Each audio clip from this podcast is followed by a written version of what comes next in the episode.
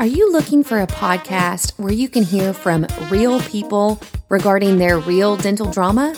If so, then you've come to the right place. Join hosts Bethany Petty and Dr. Rena Kuba as we dive into the solutions we've created and the mistakes we've made while managing dental drama. Let's get started. Welcome back. Thanks for joining me today. I wanted to follow up on our last episode regarding mental health. We really focused quite a bit on the team last time, and I didn't get to spend as much time talking about practice owner or doctor mental health.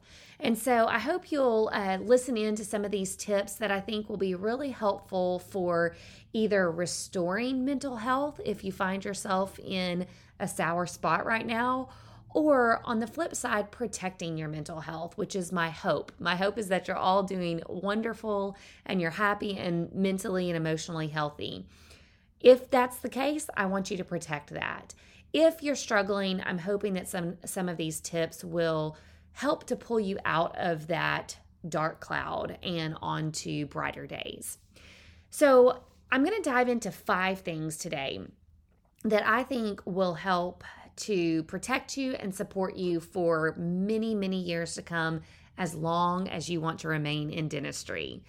The first thing, and Dr. Kuba and I both alluded to it uh, in our last episode, but it's really important that as a doctor, as a practice owner, you really need to find a group of colleagues, what I call a support group people who are in the field that you're in or or are at least in similar fields and they know what you go through on a daily basis. They have their own problems and their own hurdles that come up. So these could be people that you graduated with. These could be neighbors that are in your community that also have practices. This could be honestly people that you randomly come across online. It doesn't necessarily have to fit a certain type of, of group. However, you want to make sure that you can meet with these people on a regular basis. That doesn't necessarily mean that it has to be in part in person, although I would encourage some in-person contact. But thankfully today we have the option of great virtual meetings as well. The key thing about a good support group is first of all, you all want to have the ability to meet regularly regularly. Now, that definition can span from on a weekly basis to once a month or anywhere in between.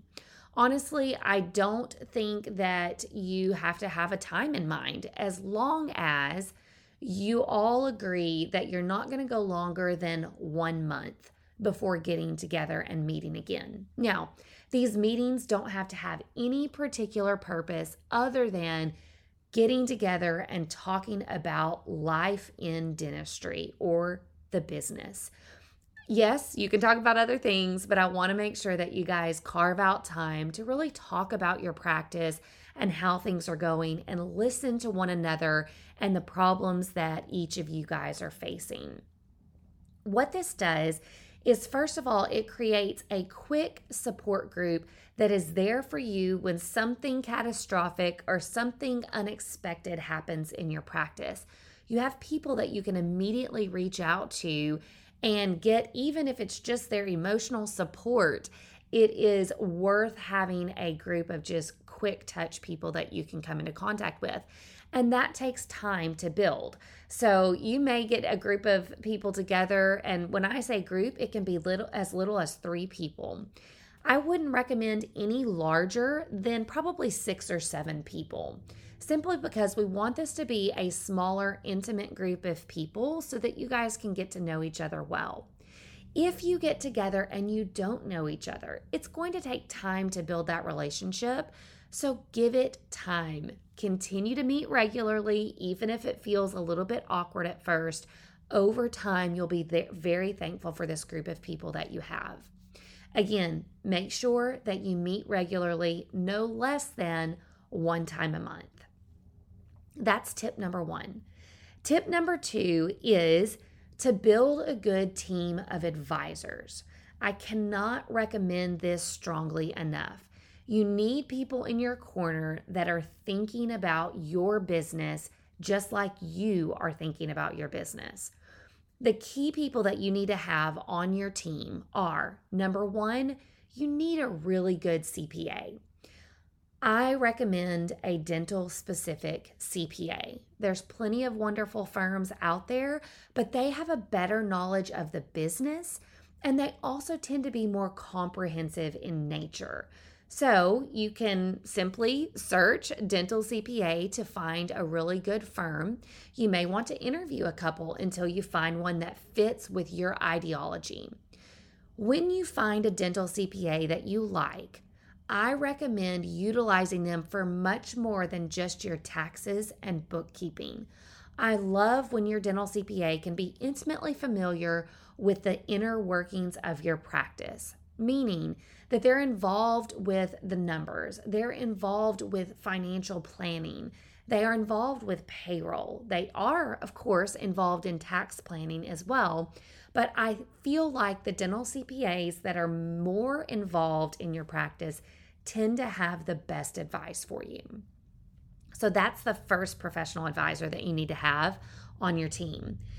The second one, if you don't have a CPA firm that offers financial advising, then you do need a financial advisor as well. You may already have one in place, and to me, it's important that your financial advisor and your CPA firm are familiar with one another and do some working together to make sure that your financial package looks strong. The next person is your dental supply rep. I know the trend. The trend is to look for the cheapest price price of supplies online and to purchase kind of independently and to not have an in-house person or somebody that you frequent. I understand that it saves money in some cases, but you lose a huge advantage. When you have a good dental supply person on your team, or at least somebody that checks in with you regularly, you have a resource. You have somebody that you can ask questions of regarding dental supplies, or they can get you into contact with somebody regarding equipment. It's important that you have somebody that's accessible, that checks in on you on a regular basis, and really supports you with all of your supply and equipment needs. Again, there may be times that you have to go out and purchase one or two random items because you found it cheaper in a different place. And I totally understand that. But don't lose that relationship with your dental supply specialist. The fourth person on your professional team that I would always recommend having access to is a lawyer. There are lawyers who um, specialize in dental medical fields. I would highly recommend a lawyer who's familiar with the dental field and has at least a number of dental clients under his or her belt. This lawyer should be accessible for all of your needs, meaning entity formation or um, documents that may be required if and when you decide to bring on an associate. They can review your office policy manual. They can review any kind of document that you receive from a patient that may be any type of threat of a lawsuit or something like that. It's they're fantastic to have on call for any legal matter that comes up. It's really hard in the moment when you have a legal matter to do the research and find a lawyer and establish that relationship really at your time of greatest need. I would recommend developing that relationship long before you actually need a lawyer so that you have access to him or her when you truly need them for their support. So, first tip is get a support group in place. Second tip is build a good professional team with those key individuals. The third tip that I have for you is, and this will relate back to the last episode, invest in therapy, counseling, coaching, whatever you want to call it that makes it feel better. You must invest in this. The dental professional has the highest, one of the highest levels of anxiety and it is important that you have a good professional that's able to listen to those concerns, encourage you, support you along the way. Oftentimes, when a dental professional or a practice owner doesn't have a good professional counselor or therapist in place, they tend to either lean on their team, their spouse, their best friend, their partner for that support.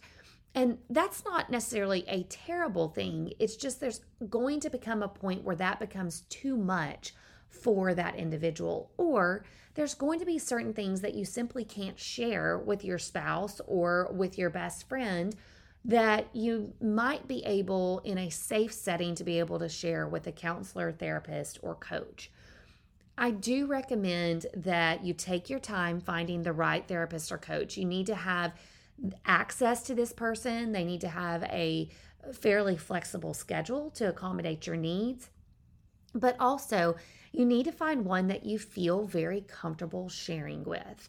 If you don't feel comfortable, that person is not right for you.